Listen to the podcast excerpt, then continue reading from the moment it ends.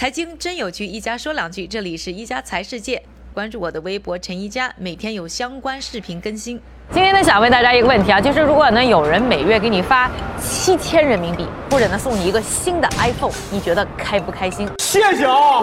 啊，当然大家不要误会了，今天一家呢并不是想要通过发钱发手机来引流量。那说到这个问题呢，主要是因为最近呢我在关注的美国一个最大型的对怼节目啊，那当然不是什么奇葩说了，而是呢美国2020总统大选前的民主党候选人的辩论。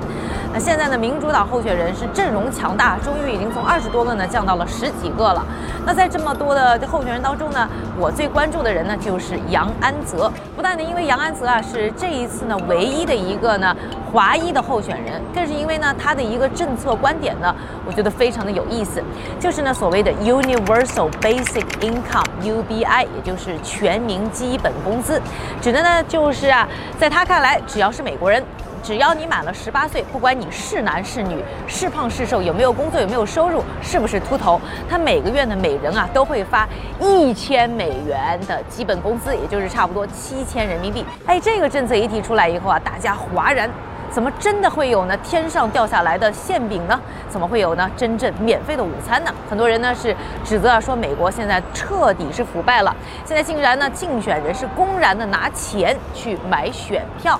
但是呢我觉得呢他这个说法呢还是有些意思的。其实要说杨安泽提出的这个 Universal Basic Income 的政策呢，也不算是他呢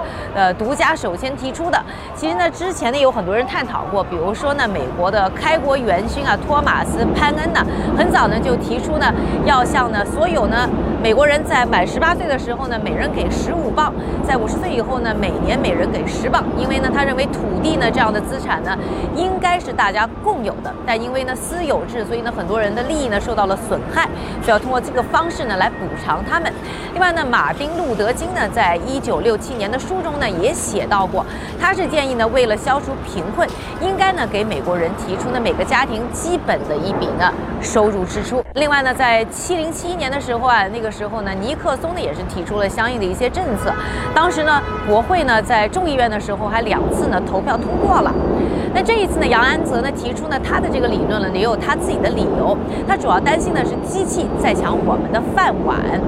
现在呢，随过人工智能的崛起啊，很多的机器人呢开始能做很多的事情了。有人预测呢，在2020年，就是明年的时候呢，会有40%左右的工作呢都会被机器人抢走。而就像呢，刘翔跑得再快也跑不过汽车，姚明跳得再高也高不过飞机一样的，机器人现在可以干的很多的事情，我们确实呢是超越不了。所以这个现实呢，我们是要面对的。而杨安泽呢，也是承认啊，这个虽然呢，机器人是抢走我们很多的饭碗，但同时呢，它也给我们带来很多的利益。比如说呢，这个机器人工作以后，别说呢996没人会抱怨了，就是247以后，他们还不吃不喝，不用上洗手间。那所以呢，可以给我们呢更好、更快、更便宜的制造呢更多的价值。但他认为呢，这样科技带来的价值呢，应该是全民一起分享的。也就是说呢，我们的工作被抢掉之后呢，我们也应该去享受呢机器给我们带来的种种的好处。所以他认为呢，应该设立呢专有的基金，向每个美国人呢每年发送呢这个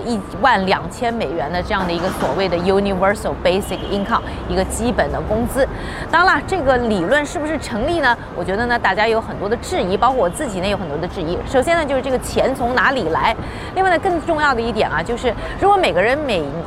年呢有一个基本的工资以后，是不是大家之间的竞争会降低啊？那竞争会降低以后，对于不管是教育还是说全民素质的提高等等呢，其实呢都是呢有害的。那就不干。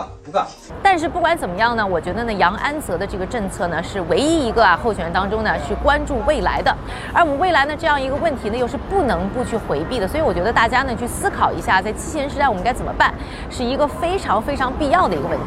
当然，我觉得这个杨安泽的方案呢未必是最好的。这里呢想和大家分享一个，我觉得有什么样的方法呢可以解决这个问题。我认为呢就应该把机器人呢打散了，比如说每个人呢分配1到2个机器人，那这些机器人呢就会创创造出很多的价值。那拥有这个机器人的个人呢，就可以去享受呢这个机器人带来的收入或者说是福利。而这个过程当中呢，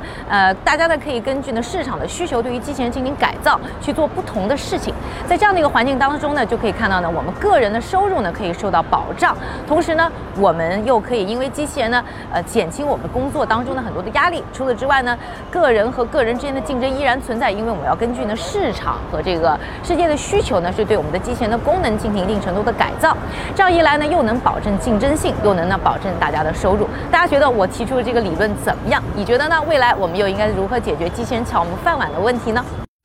感谢各位的收听，我们明天再见。